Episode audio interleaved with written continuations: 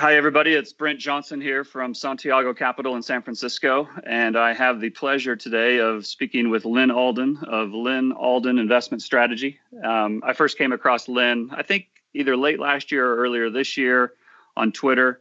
And she always does a great job of putting out uh, fantastic uh, charts and graphs and really some data driven uh, arguments uh, when she's trying to make her points. And I, I find her to be uh, extremely smart I don't necessarily agree with her on everything, but uh, you know, it's always interesting to, to talk to people that have a different point of view than you. And so I'm really looking forward to talking to you today, Lyn. Yeah, thanks for having me. And I've enjoyed our back and forth a lot. And you know, it's it's been a, a pretty volatile period for the dollar, and yet it ultimately remains range bound. And it's been you know kind of fun having a back and forth. Well, I think that's really the interesting thing is if you look at the dollar, I mean, there's a lot of dollar bears out there. There's also, you know, some dollar bulls, and I've been pretty vocal about why I think it's going higher. There's been a number of people who have been vocal about why they think it's going lower. But the reality is, is it's the same place it was five years ago. Uh, I mean, it's had some breakdowns along the way, and it's had some runs higher along the way. But essentially, it's kind of just flat. But I think, uh, you know, one of the things that that uh, you've been known for is you've changed your opinion on the dollar a little bit. Um, you're not necessarily a dollar bear or a dollar bull. I think short term you're a dollar bear. Um, I don't want to put words in your mouth, but that's my impression, and we can talk about that a little bit.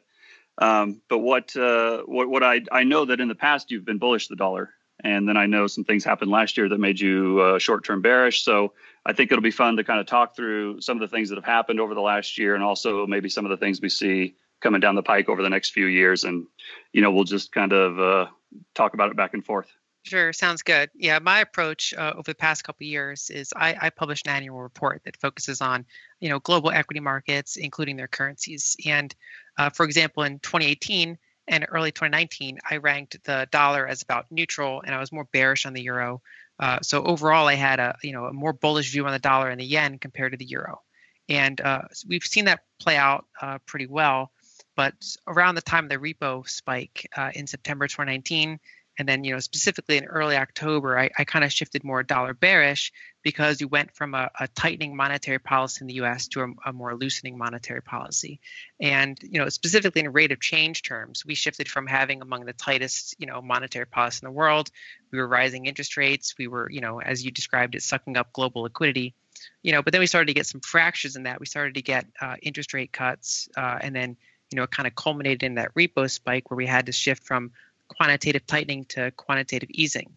Uh, so since then, I've been, you know, somewhat more structurally bearish on the dollar, uh, but my position uh, changes a little bit depending on uh, kind of multi-month moves. Like, is the balance sheet increasing? Or are they trying to taper? Things like that. They can kind of, you know, affect the speed of that. Got it. Coming into this year, the consensus trade by far was, you know, be long EM and be short the dollar and that lasted for about three weeks and it completely reversed and the dollar started running higher. EMs kind of broke down equity started to break down. And then we you know we march came and we had the the big uh, you know dollar squeeze for lack of a better word.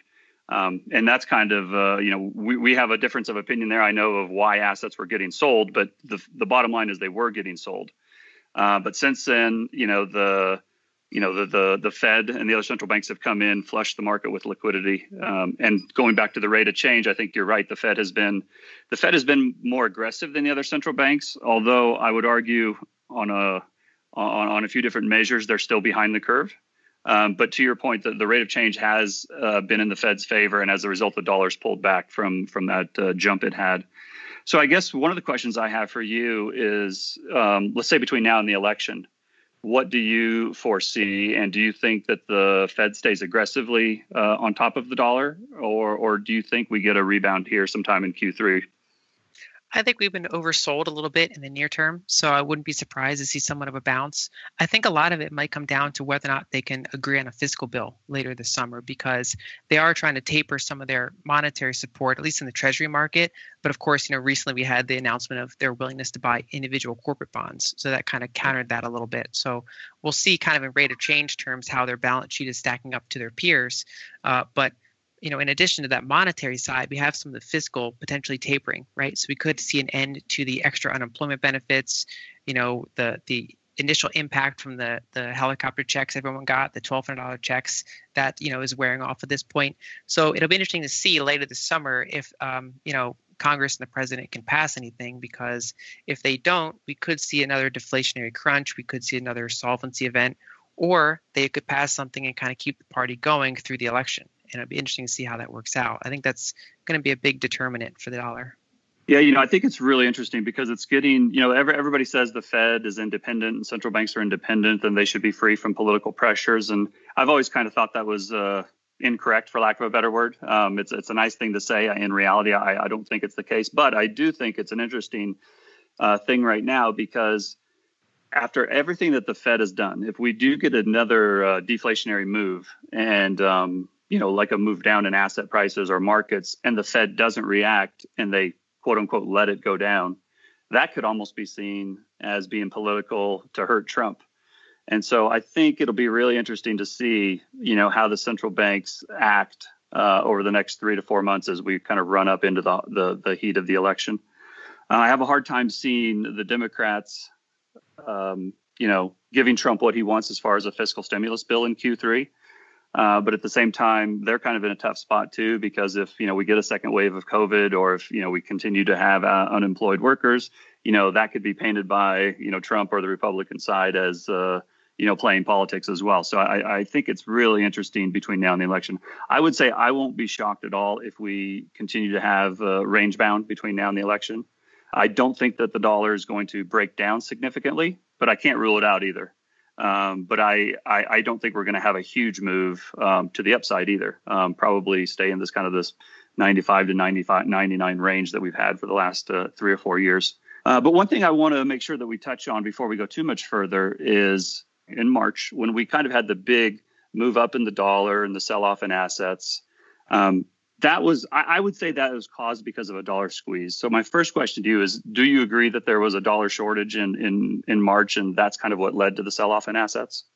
Yeah, I agree because you know as you point out there's there's more than 12 trillion in, in US denominated debt overseas and they primarily get that that the dollars to service that debt through trade. So when when we had a large trade shutdown, you know, we had a lot of them were cut off access from dollars oil prices went down, so they had trouble making dollars. And so we saw, you know, a rapid sell-off in uh, risk assets, and then it even spilled over into the treasury market. So foreigners sold 300 billion dollars worth of treasuries in March and April right. to get dollars. So I think we both agree on that. So we both agree that there was a shortage. We both agree that they were selling U.S. denominated assets in order to get the dollars to meet that dollar squeeze or margin calls, however you want to uh, um, term that. Um, I think where we maybe disagree is who initiated the idea of extending the swap lines so they wouldn't have to um, sell their dollar based assets.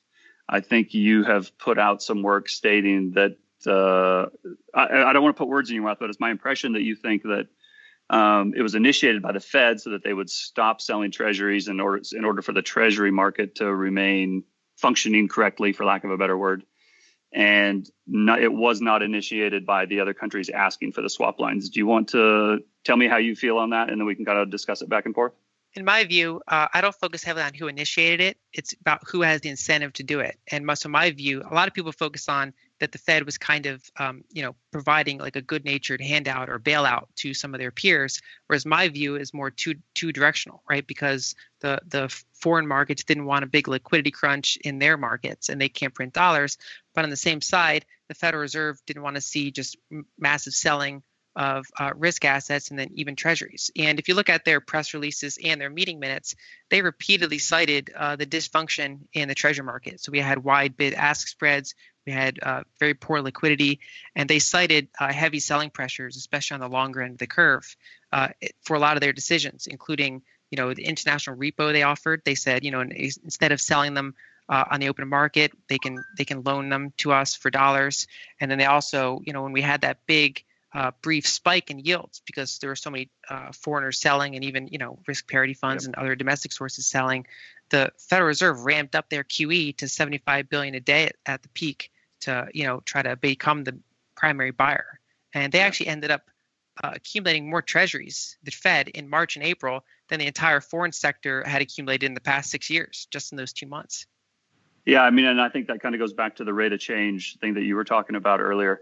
And so, interesting that I actually agree with you. I think it's a two-way thing. Uh, the, the, U.S. definitely does not want interest rates spiking. That that's pretty clear. Um, where I think that uh, I disagree with a number of people, and I don't know if I disagree with you on this or not, is that despite the fact that treasuries were, uh, the yields were increasing, it wasn't just treasuries yields that were increasing. If you look around the world, treasury prices from a number of sovereigns were spiking. And, you know, I think the treasury wanted all markets, not just US treasury, but I think all the treasuries and all the central banks wanted all markets to calm down and get out of this liquidity crisis, for lack of a better word. So I think it is a little bit of a two way street. I think it's uh, I think for the people who were arguing that the Fed had to do this in order so that the the U.S. government wouldn't go bankrupt. I think it's a little. I think I think it's a stretch. Now I know a lot of people don't agree with me, but I think it's a stretch because I think if the U.S. government goes bankrupt, then France is going bankrupt, Thailand's going bankrupt, Australia's going bankrupt, China's going bankrupt. I don't think that there's any um, any scenario under which Treasury yields spike and foreign yields fall. Um, I'm curious what you think about that. I think it it certainly could happen, uh, but it's not my base case. I think uh, probably going forward over the next several years, uh, any monetary sovereign, so any country that has the power of their own printing press, uh, or you know, it's a trickier case in Europe because they kind of combine their printing presses. But any of these monetary sovereign regions, uh, I think a lot of them are going to try to lock yields below the inflation rate. So uh, that's what they did. That's what the U.S., for example, did back in the 1940s, which was the only other time where U.S. government debt as a percentage of GDP got got this high, right? So, I think going forward, you know, they're already talking about yield curve control, and they were talking yeah. about it uh, even before the COVID crisis. Back in late 2019, they were already talking about yield curve control, and I think that's going to be a, a, pretty common policy worldwide. Um, you know, I as a base case, I'm expecting treasury yields to remain somewhat higher than their peers, uh, but I think all of them are going to remain very low, and then over the long term, probably maintain below inflation rate. Yeah, I'm pretty sure that's the goal. I don't think any central bank wants their yields to be rising. Yeah. Well, let's talk a little bit. We've touched on it a little bit, but let, us get into the swap lines because that's kind of been the primary tool through which the Fed has used over the last three or four months to ease the dollar squeeze, for lack of a better word, right? And uh, I think right now the outstanding swap lines are around 350 billion. They got up to 450 billion at one point. The idea, so so my my point with the swap lines, and then I've, uh, I've I've talked about this a lot, is that a number of people think that the swap lines are the tool, either the swap lines or Fed repo um, or reverse repo, are the tools by which the Fed will bail out the rest of the world. And many people have said to me, there's no shortage of dollars. And if there is a shortage of dollars, the Fed will provide every dollar that is needed. And they will bail out the euro dollar system and including the US dollar system. And the the swap lines is the the the tool which they've used primarily so far. Um, can you talk to me about your view on the swap lines, and then let's, let's go back and forth on that a little bit. I, I, want to get your understanding, or I, I, want to understand your view of the of the swap lines and the extent to which you think that they will use them and to the extent to which you think they'll be successful in using them. Sure. So if you look back, uh, even back in uh, 2008, right, which is the first time these tools really came out in earnest, uh, we had uh, the dollar spike during that period. Now, fortunately, at the time, it spiked from a pretty weak level, right? So it, it had a right. you know a dollar peak early earlier in the 2000s. It was in a more weaker trend at that point, but it had a sharp spike in relation to a similar effect that we saw in 2020 here. We had dollar shortage, we had a spike, we had a rise in the TED spread. And so what the Federal Reserve did is they opened swap lines with several uh, peer central banks, major nations, and provided dollar liquidity in exchange for their currency as collateral. And what we saw is the TED spread uh, went down pretty quickly. So the, the swap lines were effective in that. And then the dollar took uh, several more months to work out before that finally went down, but at least it arrested it from continuing to go up and it kind of put it in a range bound state and eventually brought that down. Uh, we saw it again, uh, you know, since then a couple times. They they briefly used some swap lines in 2012, but it was a much smaller event. And then in 2016 they had a dollar spike, but they didn't have to use swap lines. Uh, in 2020, you know, their first tactic was to bring out the same swap lines they had back in 2008. So we had the TED spread spike, we had the dollar spike, so we opened the swap lines, but then we actually added more countries to the list. We more than doubled the list uh, this time. So they included several major emerging markets. You know, they they excluded some of our more antagonistic, you know, uh, you know, other countries. But for many uh, friendly uh, nations, they opened up all these swap lines, and uh, so we've seen a you know a leveling off, uh, as you put it. We're below our maximum. We've seen a sharp decline in the TED spread again, and the dollar went down from its peak of 103. So yeah, I think the swap lines so far have been effective, but they don't, you know, they're not meant to be permanent, right? But they can roll them as much as they want. So at the current time, you know, I don't think the situation is necessarily over. I do think there's a decent probability that that spike we saw in March in the dollar might have been the top, but it's no by no means guaranteed because we have to see what happens later this year if we have you know a little bit more virus uh, interactions in, in the economy or if we see kind of um, disturbances around the election or uh, you know different effects on the swap lines but currently it's so far it's been effective yeah, it certainly has, and I, I, think one of the things I want to get across to listeners today, and, and Lyn, I, I know you know this because we, we, we've chatted about it a little bit, but I think it's really important in, in order to understand the big picture and to really understand my view, is to understand that there are two different dollar systems. There's the U.S. domestic dollar system, and there's the euro dollar system. Now, for those that don't know, euro dollars are dollars that exist outside the United States. So that's not euros. Don't confuse it with the currency euros. It's just dollars that exist outside the United States. And the euro dollar market is arguably as big and potentially even bigger uh, than the U.S. domestic market. The problem is, is that based on you know fractional reserve banking and money getting loaned into its existence, is when the flow of credit stops and reverses and goes the other way that's typically when the central bank has to step in and be the lender of last resort and you know kind of plug this liquidity hole. The issue is that there is no entity outside the United States that has the jurisdiction or the authority to print dollars, for lack of a better word, and and, and put new dollars into the system to recollateralize it. Um, and I think that that is the heart of it because, you know, for those who say that the U.S. is going to have to continue to print for the for to, to, to keep the U.S. dollar system going, I don't know who is going to print the euro for the euro dollar system to keep the euro dollar system going. And if you think we're going to have to print a couple trillion domestically, I can promise you we're going to have to print a couple more, more than a couple trillion internationally to plug that hole. And so, do you believe that the Fed will be able to provide two, three, five, six, ten, whatever the number is, trillion via swap lines to the international market? I mean, ultimately, do you think this will be successful?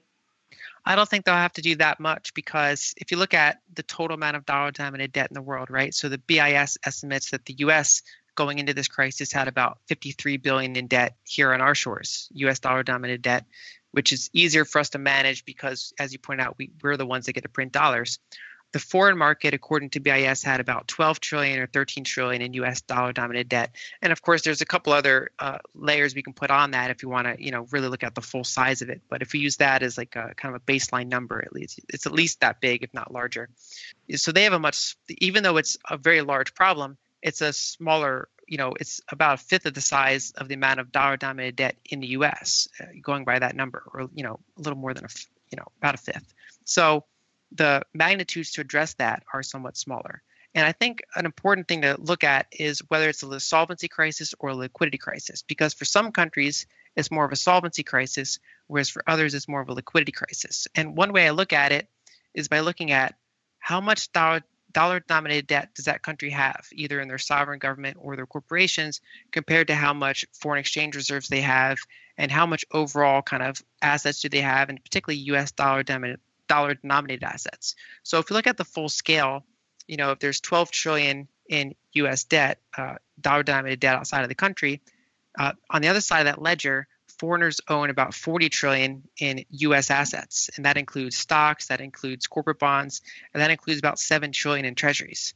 And from what we saw in March and from what we saw in prior periods, they can sell those treasuries and sell those other assets in order to get dollars. So for many countries, it's not necessarily a sovereignty crisis because they have more assets in dollars than they have debts in dollars.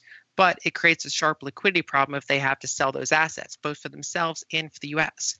Now, for some countries like Turkey, Chile, uh, Argentina, uh, Indonesia, Mexico, they have a lot of dollar denominated debts, even relative to their foreign exchange reserves. So they're they face more of a solvency crisis where they don't necessarily have the dollar assets to sell, and that's when they have to really look at, you know, are they going to have to default, or is the dollar going to weaken enough to give them more breathing room, right? So I think whether or not it's kind of a major crisis that we have to do trillions and trillions in swap lines to solve, I think it's uh, you know kind of a useful approach to kind of look at it country by country and break down how does each country stand. And for the most part, um, if you look at Europe and Japan, You know, the Credit Suisse, uh, you know, estimates that their uh, net worth, total asset, the total assets minus liabilities, is about 115 trillion dollars. Now, most of that is denominated in euros and yen, right? So, uh, and the BIS estimates that out of the 12 trillion in U.S. Uh, uh, uh, debt, like dollar-denominated debt outside of the country, only about four trillion of that is in emerging markets, which leaves the other eight trillion mostly in foreign developed markets.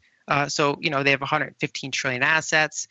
they own a good chunk of that 40 trillion in dollar denominated assets and then they have about 8 trillion in dollar denominated debts plus you know if, if we're being more conservative probably a couple other layers of, of dollar debt on top of that.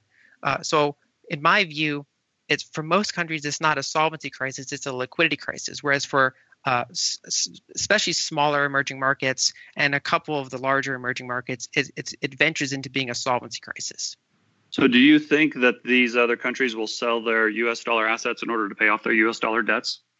I don't think they're going to have to because I, my my base case is that the Fed will do what they can to prevent that from happening. So, if the whole system unwinds in a very disorderly way, that's you know that's a potential outcome, and that harms both uh, U.S. markets and foreign markets. But uh, from what we've seen, they're probably going to do whatever they can to provide liquidity to prevent that sort of uh, forced sell-off.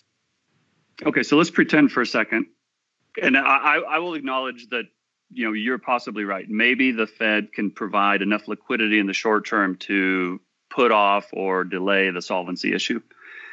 My question to you is: Let's say that they don't. Let's take this. Let's take the hypothetical where the Fed doesn't provide the liquidity to the rest of the market. Uh, who do you? Th- in what order do you think uh, uh, economies come under pressure? Do you think they all come down together, or do you think it's a knock-on effect of dominoes? Well, I think the emerging markets, especially the ones that have, you know, the ones I mentioned, the ones that have more more dollar debt than FX reserves, they're the ones that are probably first to fall. And we actually saw this play out over the past couple of years. We saw Argentina crack, we saw Turkey crack, we started to see Chile crack. So, uh, in order roughly of how kind of insolvent they are, is roughly the order they'd begin cracking in with the U.S. and then some of the other majors that have uh, you know far more assets than liabilities, they'd be the the kind of last to have these these issues. But uh, risk assets, you know, both especially U.S. dollar denominated ones, but really risk assets across the world would have sharp sell off if they have to sell assets in order to raise dollars. Okay, so I agree. So you agree though that we would have some kind of a progression? They wouldn't all come down together, and the U.S. wouldn't necessarily be the first to fall. Not, yeah, I don't want to put. I don't. I don't want to put words in your mouth. I just want to make sure I understand uh, what your argument. No, yeah, the U.S. would not be first. There are some emerging markets that would be, you know, first in line. And so, if those emerging markets start to fall, do you think that there would be a contagion effect to where now the middle countries, the kind of the mid-market countries, for lack of a better word, would start to fall? Uh, yes, but at that point, we'd also have the treasury market most likely seizing up like we saw in March. So we'd very quickly have a lot, of treasuries being basically put to the Fed. So the Fed would have to ramp up their QE unless they want to have the treasury market remain illiquid, which they can't do when they're also trying to issue a large number of treasuries to fund these fiscal programs and to make up for the tax shortfalls that they're having. So uh, this would quickly become the Fed's problem again because they would have to uh, you know, make sure that there's liquidity in the treasury market. Okay, so I agree with you. I agree with you. It would be a challenge for the treasury. Why wouldn't it become an issue for Canada's central bank, and why wouldn't it become an issue for England's central bank and Germany's central bank? Why would it only become an issue for the U.S. central bank? Well, it'd be an issue for all of them, uh, especially in order of um, how much kind of sovereign debt they have, because that's the first thing that they, you know, as a, a sovereign monetary system, they can't let break, right? So, right, uh, right. roughly in terms of debt. Uh, so the ones that have control of their own uh, currency are somewhat more buffered. So the U.S., Canada, Japan.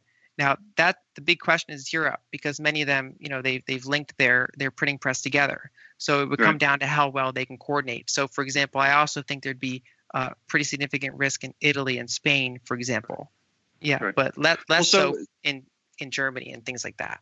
So so if this happened, let, let, let's again let's for the sake of assumption, this this progression happened, right? The the EM dominoes fall, and then some of the bigger countries fall, and it eventually works its way up to where you know the Fed and the you know ECB and the Bank of Japan are starting to get uh, you know their rates are starting to rise. What do you think happens to the dollar in that environment? Is that an environment where the dollar would rise, or do you think the dollar would sell off there? Oh, in that brief moment, yeah, we'd have what we saw in March. We'd have a, a pretty significant spike in the dollar, most likely, because that would be the key thing that's kind of uh, causing all these risk assets to fall. Okay, so then is it fair to say that because you think that the high might be in for the dollar? I think you you said that April or the, the March high may have been the high in the dollar, and that because the Fed is kind of uh, the rate of change with the Fed is quicker and faster and more powerful than the others, that's kind of led to the dollar selling off. Do you think that the Fed will continue to be the most aggressive and, and will be able to continue to, you know, keep the dollar lower? Or do you think that we are going to have one of these re-escalations at some point?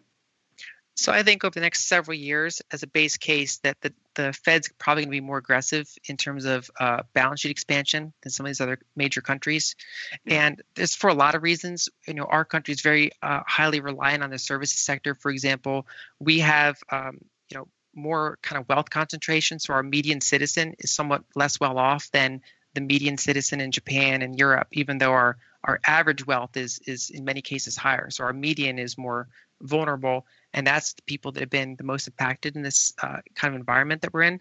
So uh, we can kind of think of it as like a feedback loop. If they don't do enough fiscal, you know, our country potentially risks uh, as much or more civil unrest as some of these other countries uh, because we have more people that are kind of just they don't have any net worth and and uh, have lost income streams. So uh, we've also, for example, if you look back in 2019, the U.S. went into this with a larger deficit as a percentage of GDP than most other countries. So Germany came into this with a fiscal surplus. Uh, even some of the more troubled European countries, they came in with you know two percent or three percent of GDP in deficits. So the U.S. actually went into this already kind of uh, basically doing an MMT experiment where we were we were rising our deficits, uh, you know, even at the peak of an economic cycle, and just seeing how far we could go. So we went into this more structurally uh, in a fiscal deficit. So as this plays out, you know, I think there are going to be periods where the U.S. falls behind because if we get so far ahead, for say that you know, like we did this quarter, we did so much more aggressive uh, stimulus than a lot of the other countries. I think we could see a partial pullback where others catch up a little bit, but then uh, I think the U.S. is going to continue to kind of pull forward. So you touched on two things there, and I want to I want to I want to make sure I come back to it. Uh, but before we get completely off the swap line, I, want I want to touch on one other thing. Um, let's go back to the scenario where we have a if if this doesn't self uh, if we, if we don't have a reemergence of growth and we do have to go back to extending swap lines in greater amounts, um, and we do get kind of this progression or falling of dominoes in an order when these other countries when we extend them liquidity via swap lines right? The way it works is we give them dollars and they give us euros or yen or brazilian reals or australian whatever it is right? They, they post their currency. So where do those since those countries are also in, under pressure and they're you know feeling the deflationary pressures where do they get the currency to pledge to the fed? Well they print it. Exactly. So if they print it and they give us their currencies, how is it possible that we can print more than them if they have to print in order to get our dollars? If we have to print more to bail out the rest of the world, but they also have to print in order to get the dollars, how does how do we outprint them? Because we'd be printing to do support that while also, in my view, probably printing more than them to support our own economy. And one way I look at it is that we have to look at the starting point for which currencies can we say are overvalued or undervalued, right? So, uh, and there's a couple of different ways to do that. Some people prefer to look at charts, but uh, fundamentally, I look at the balance of trade as kind of the key factor. So, countries that have perpetually strong currency, the currency is you know arguably overvalued. Their import strength is very strong, whereas their export competitiveness is weak because their currency is so strong. So, um, the U.S. for several decades now has had you know because of our global reserve status, we've had very strong import power and our export competitiveness has declined. So our currency is propped up by reserve status and propped up by a dollar shortage. So we, you know, we consume more than we produce. We've exported our supply chains effectively to the rest of the world, whereas countries like Japan, uh, you know, Europe's pretty balanced in this regard their currencies, despite problems, are not necessarily overvalued. They actually have closer to equilibrium between imports and exports. So, in a situation where liquidity for all currencies becomes very abundant, ours is the one from the starting point that's held up by the dollar shortage. So, uh, if that dollar shortage gets relieved, like we saw you know, back in 2017 to some extent, and like we saw, you know, during the previous period of dollar weakness, uh, you know, in the around the global financial crisis time period, uh, the dollar can fall relative to those other currencies just to get back to equilibrium, especially because now we have more of a political mandate to bring some of our supply chains home, which is very hard to do when you have a currency that's so strong that your exports are less competitive. Well, but so you've just explained on the supply side, but I think, in my opinion, you're forgetting the demand side. Um, again, if you go back to those two systems, the euro dollar market and the U.S. domestic market, there's a there, there's a huge non-U.S. dollar market. There is not a huge non-U.S. euro market. There is not a huge non-Japan yen market. There's not a huge non-Brazil real market. And so, if if if if you understand if, if you think about the way the swap lines work, um, this we let's just say that Europe gives us you know a trillion dollars of euros, and we give them a trillion dollars of dollars. They don't take those dollars and go off and pay debt that already exists. They take that trillion dollars and they loan it out to make it ten trillion dollars in more dollar debt. So they're reinforcing the non-dollar system, or that they're reinforcing and making bigger the euro dollar system. So I don't see how, if, if they're reinforcing the system, how is the system ever going to change? How will we not just, maybe they can push this crisis down the road, but how do we not just end up back at this crisis again? One way I look at it is that we're getting to the point where it's becoming more structural, right? So whenever the dollar, whenever the dollar gets strong, foreigners, because the dollar is so strong, they're they they're not accumulating FX reserves anymore. That tends to, or at least not at the same pace. So in the three dollar strong period we've had ever since the 1970s, whenever the dollar gets close to these you know really high peaks, foreigners, you know, they stop funding the treasury market essentially, or at least they they sharply slow it down. So uh, that happened back in the 1980s. That happened again in the early 2000s, and that happened again ever since 2015. So uh, they stopped funding the U.S. Treasury, and then the federal government, I mean the Federal Reserve and domestic institutions are forced to basically self-fund U.S. deficits. Right. So now right. we're moving into a period where debt is, you know, we went into this year with 106% federal debt to GDP. Now it's over, already over 120% just because of all the, the COVID response. So now we're getting into a more structural period where if the dollar remains strong and if that uh, cycle perpetuates, as you pointed out, then it's going to be very hard for the U.S. to uh, rebuild the jobs that we lost, right? Because you know we've already exported most of our manufacturing chains. It's going to be very hard to bring them back in such a strong dollar environment. Uh, you're going to face civil unrest. You're going to face uh, higher and higher, uh, you know, just political tensions, political polarization, which we've already been seeing. Uh, and we're going to have similar problems in the rest of the world too, especially starting yeah. in those in those emerging markets that are the most exposed. We already saw protests in many emerging markets, and then you know it, we saw it in France. So as long as that system continues to that level, uh, we're going to see basically uh, high unemployment and civil unrest. But the reason that the U.S. is potentially more impacted is because we're the ones that have essentially exported our supply chains, and we're heavily reliant on the services sector, and we have, uh, you know, left it so that our our uh, middle class is much har- much harder for them to uh, find employment uh, in this environment because you know we have less manufacturing, and the virus, uh, fortunately or unfortunately, has impacted the service sector even more than the manufacturing sector, at least outside of certain very cyclical sectors.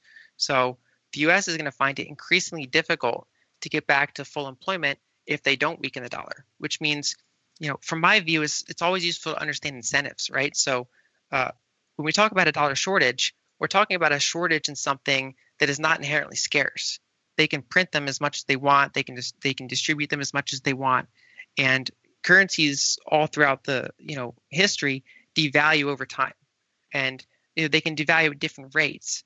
But in this current regime, as as long as the dollar remains as strong, the U.S. is arguably more pressured and all these countries are going to continue to have large trade surpluses with us. Why would they continue to have a trade surplus if we go into a massive recession and we can't buy their goods anymore? Why are they still going to have a a surplus? Why why are their economies not going to come under pressure?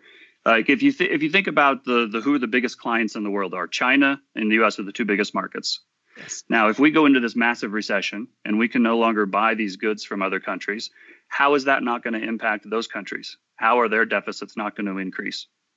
Oh, they will, but it becomes a, a how quickly, right? So, okay, so because they can still, uh, to some extent, sell to each other, and because they make more goods, if yeah, know, but when lose but when they but when they sell to each other, what do they invoice it in? What currency do they invoice it in?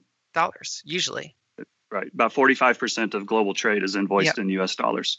So if if we get into it, let's say for the let's say the central banks are able to push this problem off for another five years. Somehow they're able to delay it. Right, whatever happened in March, they're able to delay it happening again for five years.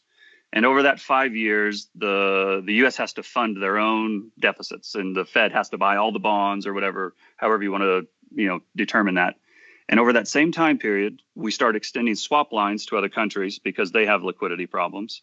And they take those swap lines and they extend dollar debt because that's what a swap line does is it extends dollar debt and it increases dollar debt. But over that same time period, those foreigners are no longer buying US treasuries. What happens to their the amount of their reserves versus their amount of US debt? uh, it would Does, increase. doesn't that it starts to increase, right? So I guess I guess I can't figure out how we ever get out of this problem. I can figure out how we can delay it. Yeah. I just can't figure out how we don't eventually run up against it at some point again. It's kind of like you know 2008 and 9 we had this big crisis and they they papered over it, but now here we are again.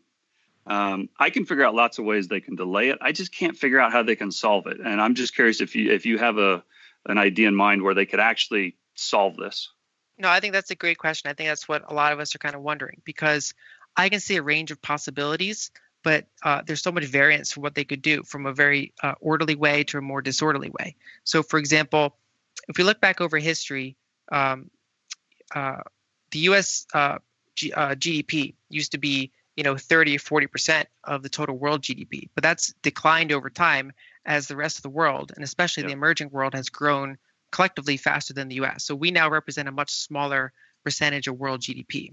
So back in the early days of the, the current dollar system, it made more sense because the US was the largest uh, consumer of importer of commodities, and we were by far the largest uh, economy. But as the world has kind of outgrown us to some extent, right? Uh, the world is, you know, we're still the largest individual economy, but we're no longer the largest commodity importer and we're no longer as large of a share of the economy as we once were.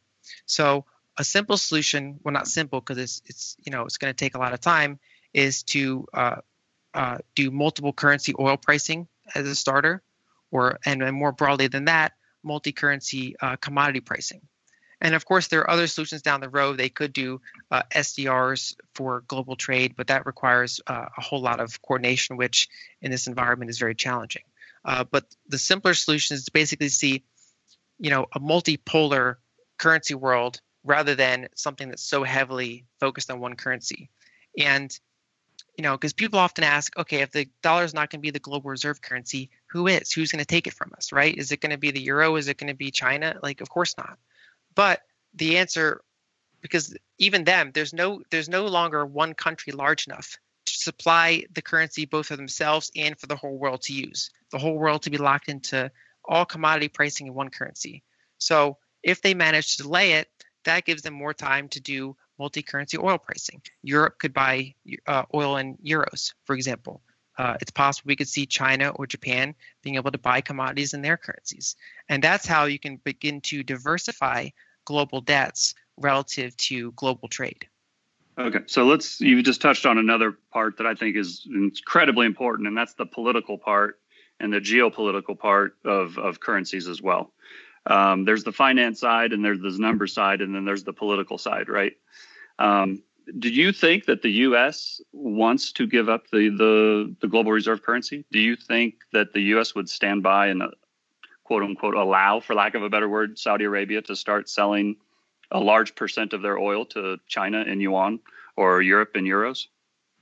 I think it depends on which portions of the U.S. So, for example, uh, this current structure of having a very strong dollar, it does uh, benefit a very select few, but then it harms a lot of the, you know, a lot of the blue collar vote in particular, which, uh, you know, so that's why even Trump himself has wavered back and forth on whether or not he wants a weaker dollar or a stronger dollar.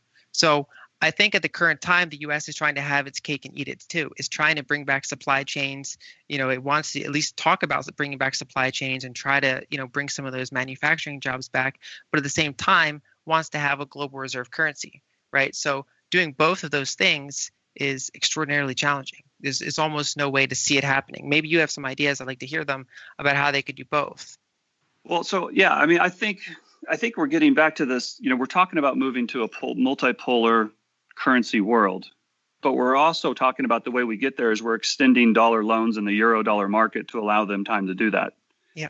But but the extension of euro dollar loans is diametrically opposed to moving to a multipolar currency world. If you take out dollar loans, you need dollar reserves in order to match your revenues with your liabilities.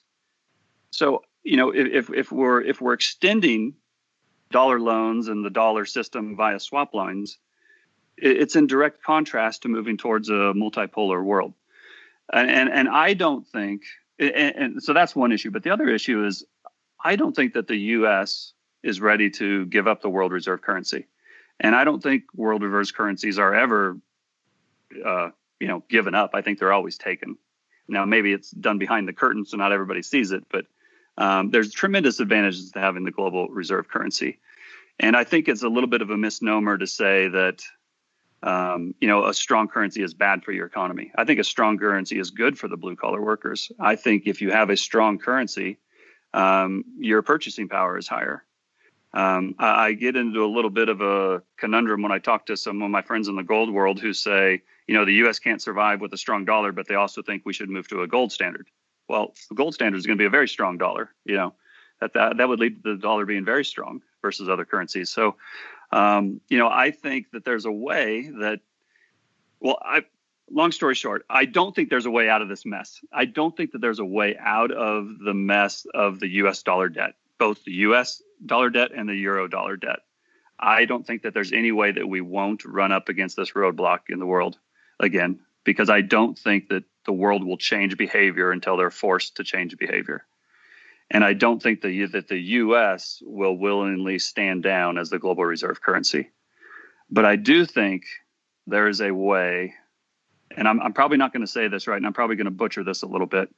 But there was a there was a there's a guy named Varoufakis. The, I think it's Ver, is it Varoufakis, the the the Greek uh, the Greek politician who wrote this the, about the Matador, where the U.S. would extend these dollar loans, and then 10 years later, you know, they couldn't they couldn't be paid back, so they'd go in and they'd harvest. You know, the, these countries would go bankrupt, or these companies would go bankrupt, and then the U.S. would go in and negotiate uh, preferable terms again. I think that the U.S. is going to use the dollar as a weapon over the next four or five years. I think it's going to, and, and I should say, I think this is going to end extremely badly for the U.S. I, this, this is not a game where the U.S. ends up a winner. I just think that they are going to win longer than everybody else, if that's the right way to say it. I think that the swap lines will be used as a political tool. I think the swap lines will be used as a geopolitical negotiating um, carrot, for lack of a better word. And I think we will end up in this multipolar world. I do agree with you there. Um, and I don't know if it'll be the U.S. versus China or U.S. versus Russia or, or how it'll actually come down. My guess is that it'll be China versus U.S. Um, but I think people are going to, I think countries around the world are going to have to decide. It's going to, it kind of going back to that uh, George Bush line, which I hate, by the way. You know, you're either with us or against us. And, um, you know, I should also point out that I don't even really like my idea. I don't think this is the way it should be. I just think it's the way it's going to be. Um, I don't think that the U.S. Uh, is going to willingly stand down. I think that they are going to become, if people think that we've been a bully, I think we're going to become more of a bully. Um, and I think we're going to use the dollar to our advantage. And I think until the rest of the world in mass says, you know, screw you, for lack of a better word, as it relates to dollars, I, I don't see a way out of this mess. Um, and I think on a relative basis, U.S. will do better than the rest of the world because I do think we will try to bring some of these manufacturing um, uh, businesses back to the United States, the strategically important industries back to the United States, you know, industries that are, you know, have national security implications back to the United States. And I think the Treasury will, or the, the tr- combination of the MMT Treasury and the Fed will issue however much currencies necessary domestically to rebuild those industries. But I think we will deny the liquidity to the rest of the world if they're competing with us in those industries. Um, and then this is why I think it all ends badly. I, I, think in the short term, the U.S. outperforms the rest of the world, but I think it all ends badly because I just don't see a way out of this dollar mess. I mean, it's it's it's a trap of the biggest uh, I mean, it's it, it's kind of we talked about this one time about the singularity, right? All these different things are hitting. We've got this monetary crisis, we've got political crisis, we've got social crisis, um, and it's not just it's definitely in the U.S., uh, but it's all over the world. You know, we've seen it a lot in in Europe and the Middle East over the last couple of years. We're starting to see it in you know in places like Hong Kong. Um, so it, it's kind of a global thing. Yeah, I think that's definitely a tail risk to consider is the politicization of swap lines and uh, you know in general access to the dollar and while trying to forcibly bring our supply chains home. Uh, one thing I'd point out is that every time you know the harvesting cycle, as you as you referred to mm-hmm. it as, over that long term, the U.S. it's not like we reset fully each time. So over the over multiple decades, uh, the U.S. net international investment position continues to deteriorate. And for for viewers that don't know what that means, basically uh, you know, a net international investment position measures uh, how much assets does America own of foreign countries. Most, you know, how much do Americans own uh, overseas versus how much American assets do foreigners own. Uh, so, if you look back, uh, you know, after World War One, World War Two, we were a creditor nation, so we owned more foreign assets than foreigners owned of our assets. And over time, especially starting in, in you know early 1970s, that began deteriorating because we we kind of fixed the world to this dollar standard. It strengthened the dollar relative, you know, it strengthened our import power and it weakened our ex, export competitiveness. So we started developing a more structural trade deficit. So we we sent dollars overseas, we sent supply chains overseas. They reinvested those dollars into the treasury market, but also into our stock market, our housing market, our corporate bond market. So uh, by 1985, we shifted to becoming a, a, debtor nation. So foreigners owned more of our assets than we owned of their assets. And then by uh, the 2008 crisis, our net international position was about negative 10% of our GDP. And in the past, you know, 10, 12 years alone, that accelerated pretty dramatically. Now, the government currently estimates that our net international investment position is worse than negative 50% of GDP. So foreigners owned 40 trillion dollars in U.S. assets, and we own 20, 29 trillion in foreign assets for an 11 trillion net deficit, which is a little over half of our GDP. And I've seen some estimates that might decrease decrease that a little bit, so it might only be negative 30%, negative 40%. Uh, there's you know somewhat of a range there, but uh, the official government estimate is worse than negative 50%. And so over the long term, foreigners hold more and more of our assets and therefore have more and more leverage over us when it comes to uh, how much they can damage our treasury market, how much they can damage our stock market if they're forced to sell those assets in order to get uh, you know dollars. And that's why uh, you know I view understanding the incentives of the U.S. Uh, very important here because if we try to politicize swap lines, uh, which is possible, uh, I think they're going to find out pretty quickly how damaging that is to us because that's going to, you know, foreigners have 40 trillion in, in basically leverage against us that they can use if we try to, uh, you know, uh, sharply increase. Let's say they do that for a second. Let's let's just take on. Let's take Chile for an example, right?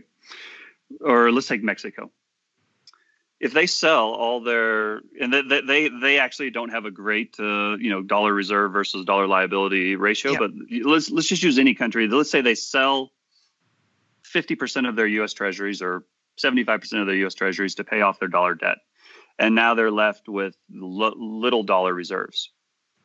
How do they operate on the global stage when they no longer have dollars well, most of them are still producing cash flows and getting dollars that way. So, for example, Japan has a, has a trade surplus with us. Europe has a trade surplus with us. Even China has a trade surplus with us.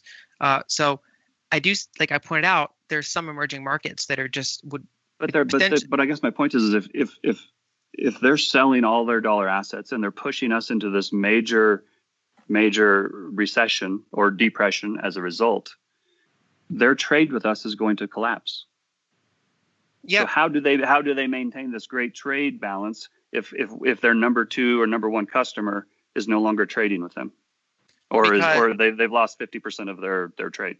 This is why I think it's important to factor policy response into this because as we saw earlier this year, once this starts happening, the the response is so large, right? Because if they don't do that, we get a massive deflationary shock all throughout the world, the U.S., right. uh, international markets, and basically it takes uh, a lot of imagination to assume how restrained politicians would be in such an environment where risk assets are selling off, the treasury market's becoming illiquid, uh, you know, and then the Federal Reserve and the Treasury just stand by and say, okay, we have we have protests in the street, well, think, yeah, we have yeah. assets, yeah. I, I, think we're in total agreement there. I I, I just have trouble. I, I, I hear your answers and and and the uh, the the data that you cite is correct because I mean I've gone I've gone and I've looked it up and I just that that kind of talks to me about what's happened the last five or six years. I'm I think the next five or six years are going to be much different than the last five or six years, and so I'm trying to figure out how do all the positive things that the that the that the international community have continue for the next five or six years, even though everything's going to be bad for the U.S. for the next five or six years. Do you see what I'm saying? Like a lot of people will say to me, "Look what look look what look what the you know the the trade uh, surpluses and the net investment positions, you know, from I don't know 2014 or 2012, whatever the number is until now, you know, the, the, the U.S. has gotten worse and the international community's gotten better. But now the U.S. all of a sudden for the next five years is going to go into a hole, and all these great things that happen to the international community is going to continue to do well. I just I, I can't I can't get there, and I I just don't see how that happens. I cannot figure out how the U.S. goes into a massive recession and the rest of the world doesn't go with us.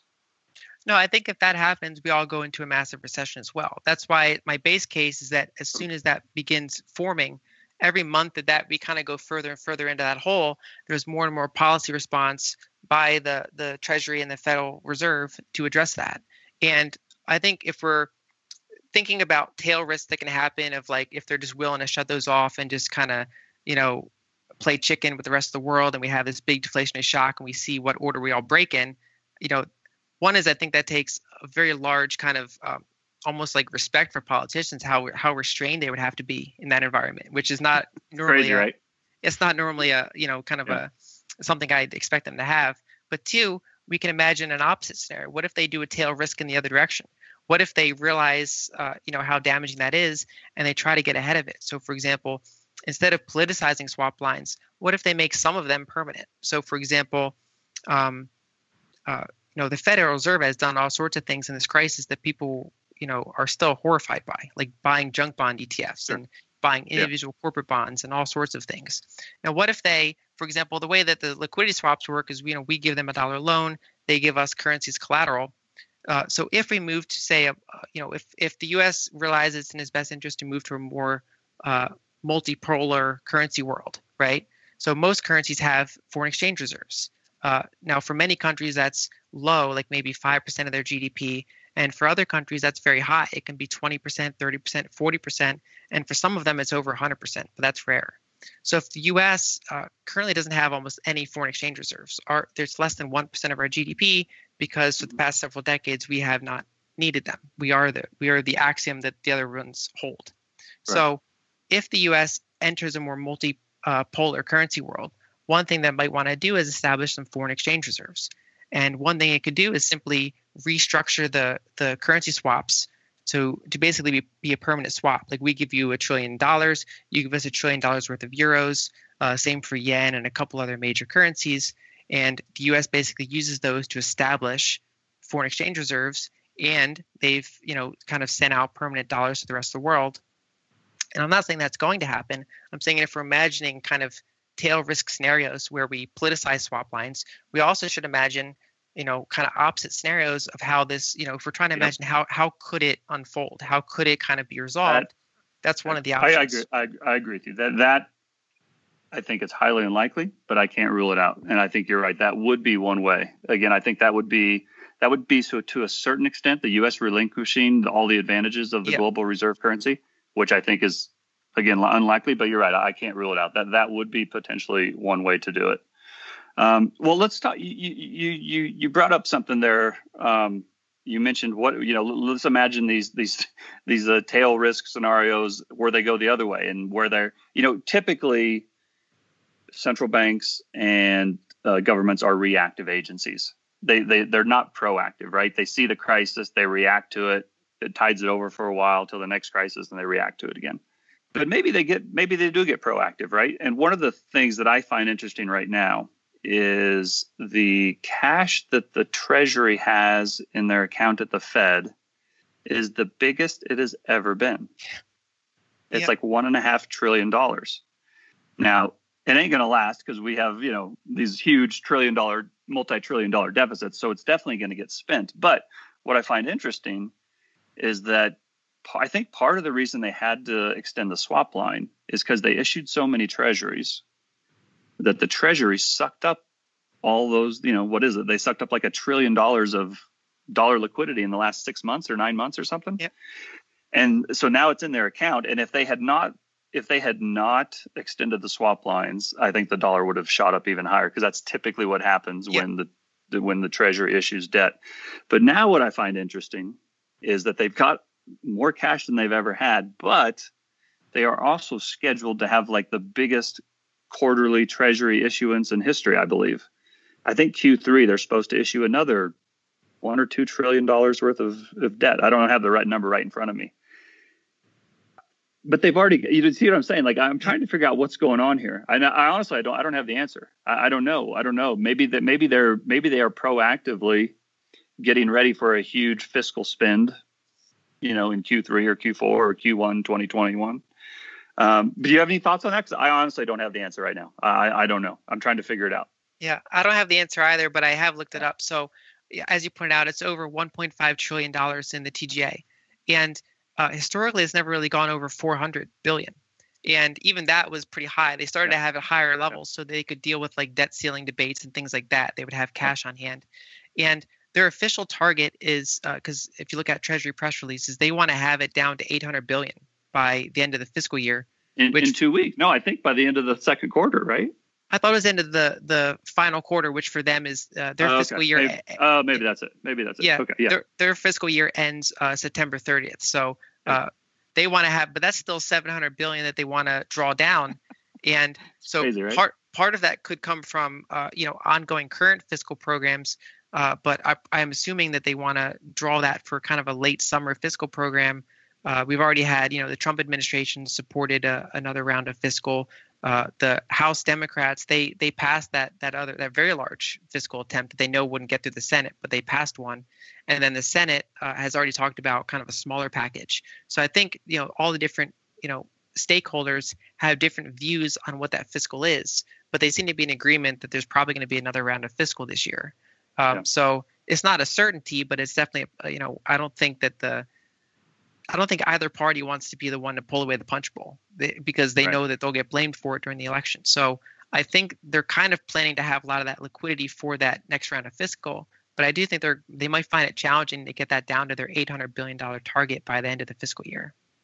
Okay, so let's say that the let's say that they do that, and let's say they can just continue to pump out these treasuries, right? And to your point, um, you know the the foreigners are no longer sterilizing it or whatever, so it's largely you know the U.S. domestic market and mainly the Treasury. You know they go through a few steps, but essentially they're monetizing the debt. Yeah. As are as, as is everyone else. So again, yeah. I don't think it's it's not a unique thing to the United States, but you yeah. know it is what it is. Um, you know, if they continue to issue treasuries at that rate, and Powell just continues to you know do QE at the rate that he's doing now, and he actually said, well, I don't know if it was yesterday or to, did he testify this morning? Yes. Well, the Fed Fed meeting was last week, and then I t- think he testified it was either today or yesterday, and he made the con. I'm going to paraphrase this, but he basically made the comment that if if if if if markets recover, then we would taper our bond purchases, and if they if they don't recover, then we'll continue. So I guess my point is, is if he doesn't, I mean, the fact that he even mentioned the word taper, I thought was kind of shocking because they've yeah. been just so dovish lately, right? Um, but if if they don't increase, but we have this massive increase of treasuries it's kind of a net tightening, right? Yeah. In in Q3. So I think we're it's you know they've got all this cash. I'm I don't know. I, I think Q3 is going to be super interesting. I, I think it's going to be volatile. I don't know if it will be as volatile as Q1, but I think it's going to be much more volatile than Q2. Uh, do you have any any any thoughts on that? I view it the same way. So uh, as we go uh, later into the summer, at the end of July, some of those uh, extra unemployment checks expire yep. unless they're unless they're extended. So I think we could we're risking kind of potentially more civil unrest uh, unless those are addressed. Uh, and then uh, there's kind of there's two main catalysts. One is if the Fed tries to taper, and if we get a lot of fiscal while the Fed's tapering, that's you know that's dollar bullish. That that drains liquidity. on the other hand, if they try to taper fiscal uh, and continue tapering monetary, then we get a like a potential deflationary crunch again, right? So we have kind of a loss of buying power. We get another defla- deflationary crunch. That could be also dollar bullish. And on the other hand, if they do large fiscal and if the Fed accommodates by increasing their monetization rate again, so they they suck up all that extra issuance, and if the TGA uh, account tries to draw down to get closer to their seven their 800 billion dollar uh, fiscal year end target, we could see a big flush of liquidity. And I think that's kind of yeah. it's kind of Trump's probably dream scenario is to get a big flush of liquidity, uh, you know, in the late summer, early fall, right before the election. And that's, so, that's typically bad for the dollar. When that happens, that's typically yeah. the dollar. That, that t- dollar typically falls on that on on that yeah. kind of a spend. So I think we could see um, kind of a kind of a pinball uh, you know, with the dollar going back and forth, depending on which one of those things is happening at any given time. We could see, for example, a period of tightening, and then we could see a big flush of the the account. So we could see kind of a dollar go up. We get you know more and more liquidity uh, issues. We could see kind of a pullback in equities, and then we could get that big TGA flush to kind of prop up risk assets and devalue the dollar by a few percentage points going into the election. There's a couple different kind of variables, and it's important to watch out for the timing. Okay, so We've talked a lot about uh, you know the the swap lines. We've talked a lot about treasury issuance. We've talked a little bit about politics. Um, is there anything else that we haven't touched on that you think that we, that we should uh, focus on? Sure. I, I guess I have a, a, main question for you: is if you were to kind of phrase the the dollar milkshake theory today. So yeah. uh, I won't put words in your mouth, but going back a few years when it was proposed, it was based on the idea that the the U.S. was basically raising rates while most of the world was not. So we were we were monetary tightening. We were kind of doing uh, very aggressive fiscal policy while also monetary tightening. We were kind of sucking up dollar, sucking up liquidity from the rest of the world. Now, starting in late 2019, when we started to cut rates, and then especially when we shifted to uh, QE, I think the the narrative for the dollar milkshake focused more on the foreign dollar denominated debts, so the whole euro dollar market. Uh, is that how you kind of characterize that? That it kind of shifted yeah. to be more focused on the the difficulty of unraveling that foreign dollar exposure, and is the actual is the is the kind of the tight monetary policy done? Like how would you how would you phrase yeah. the dollar milkshake theory today? You know, as with everything, as as uh, as events change, you need to kind of uh, be ready to adapt and, and, change along with them. I don't think the milkshake theory has changed all that much, although the primary focus has left from interest rates to other to other aspects. So, you know, the dollar milkshake theory basically says the U.S. has a straw that we're going to suck up the liquidity from the rest of the world. Now, the primary driver or the primary characteristic of that straw two or three years ago was higher interest rates and the fact that they weren't just higher, but we were raising them. And that was far and away the most uh, bullish aspect of, of my of my dollar my strong dollar thesis. But it was never the only aspect of the strong dollar thesis. It was the predominant one, and it was the easiest one to point out and the easiest one to to look at and say, "Hey, this is a big advantage." But it was never the only one. Um, the other parts of the straw include the the the, the deepest uh, global markets in the world, uh, the biggest consumer economy. We're the number one, one the number one or number two client for everybody else in the world. Uh, the dollar payment system over which capital flows around the world is controlled, literally controlled by the United States, and the fact that we can kick people out of it if we don't want to. Um, the the rule of law. Now I know a lot of people laugh at me when I say the rule of law in the United States because some people think it doesn't exist, and I won't argue that point too much, other than to say, show me another country where it exists more. Again, all this stuff is relative. Um, also, you know, the fact that we are the uh, the global superpower. Again, I don't necessarily like it. I don't really like our foreign policy, but it is what it is. And we enforced our dollar hegemony around the world. We we we control the sea lanes. Um, we we we the, the, U.S. Navy is a big part of the U.S. dollar being the global reserve currency, whether you like it or not. Um, and then also the the global denominated debt, and the fact that debt until the whole system blows up debt is demand for the currency in which it is issued. And I don't, until the rest of the world can find another currency or another system which they're willing to leave and go to in mass, um, you know, that dollar debt is demand for the dollar. And I think all of those things combined create much more demand for the dollar than there is for any other currency. And, you know, this the the the this extension of the swap lines it not only forces the United States to print, but it forces other currencies to print as well, because the only way they get dollars is by pledging their own currency. But if you have a system where both sides are printing and there's demand for one currency and not demand for the other currency, then I think that's how you get hyperinflation or high levels of inflation. But it's not in the dollar; it's in those other currencies that are being ha- that are having to be printed in order to get a currency to, in demand, and they're printing a currency that has little demand, especially outside their own borders. And so, as that happens, then I think the dollar goes higher on a relative basis. Now, it might lose in real terms versus gold or some other real assets, um, but that's uh, I, to your to your initial question. Uh, interest rates are still higher in the U.S. than the other major countries around the world. Um, so on a relative basis, they are still higher. Um, so it's still a factor. It's not as big a factor as it used to be. But I should also point out that it was the other reason that it was never the the interest rates were never the only factor was because I've always been of the belief that we're going to get into a situation where there will be such demand for the U.S. dollar that the U.S. Treasury will revert to being the lowest yielding sovereign because other yields around the world will start to rise, not because things are getting better and they're growing, but because of counterparty risk. And people will want to get paid more to own these foreign sovereigns. Um, so the idea that the U.S. has to have the highest yielding currency in order to for the milkshake to work is has never been the case. It was always the initial factor, but it was never the entire argument. Makes sense. Uh, and I think uh, probably a decent way to wrap up uh, to make it actionable for viewers is to kind of yeah. say, you know, roughly speaking, uh, how is if if your thesis plays out, uh, how do you think uh, investors can best position for it? And then I'll say, you know, from my perspective, if if my view kind of plays out, like my base case, and we, you know, the dollar continues to be rage bound or eventually goes down, we have the U.S. basically forced to provide liquidity. if we have that kind of that that sort of play out over the next several years. So in my view, uh, you know, I'm bullish on precious metals. Uh, I'm I'm recently more bullish on Bitcoin. Uh, I'm pretty bullish on global equities uh, and uh, in the U.S. market, some of the more industrial equities, uh, some of the more like high quality cyclicals. Um, and I use treasuries in a somewhat counter cyclical way. So when we have kind of more froth and risk assets, I take some chips off the table. When we have kind of a sell off, I, I put some chips back on the table. And that's been my approach. And so I structure a portfolio in a way that kind of benefits from all currencies devaluing versus gold and versus other kind of hard assets.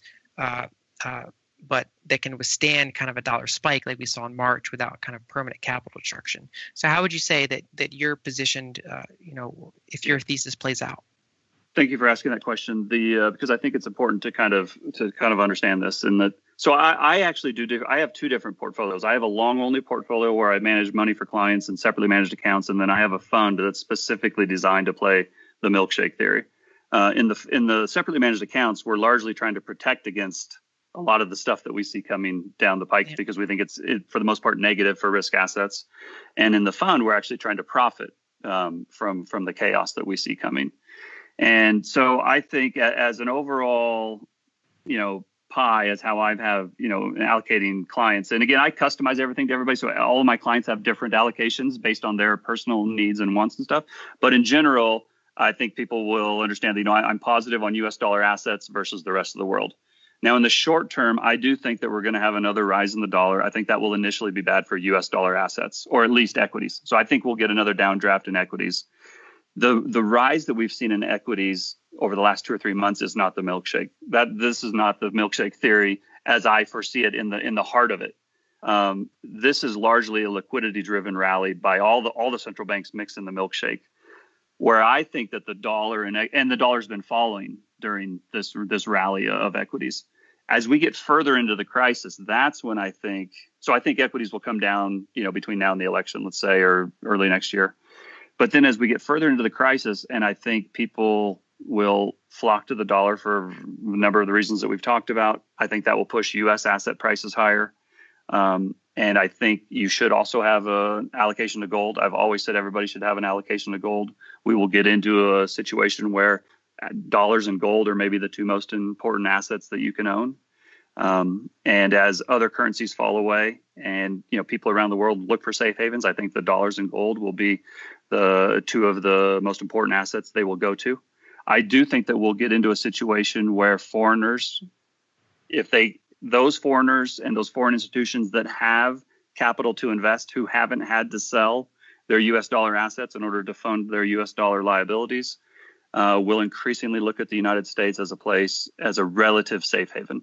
Now, it doesn't mean that it's great, but I think if, uh, again, if I'm a Brazilian manager and I can buy Coca Cola and it pays me 3% a year and the Brazilian real goes down 10% a year and Coca Cola goes up 5% a year, I've just made a high, you know, double digit return or in the teens. And that, that's not too bad if I'm sitting in Sao Paulo, you know, looking at the Brazilian market. Um, I think we'll see that, uh, you know, on a relatively uh, uh, large basis. And I, and I think that will push U.S. asset prices um, higher than people think possible over the next couple years. Uh, I think we're going to have a full scale currency crisis. I don't think that the swap lines will solve anything other than make the problem bigger. And I think we'll eventually hit it. And I think when that happens, um, it's going to be really bad for the world. And I, I, I, I, don't like being a negative person. Um, and I, I would actually be fine if, if I turn out to be wrong.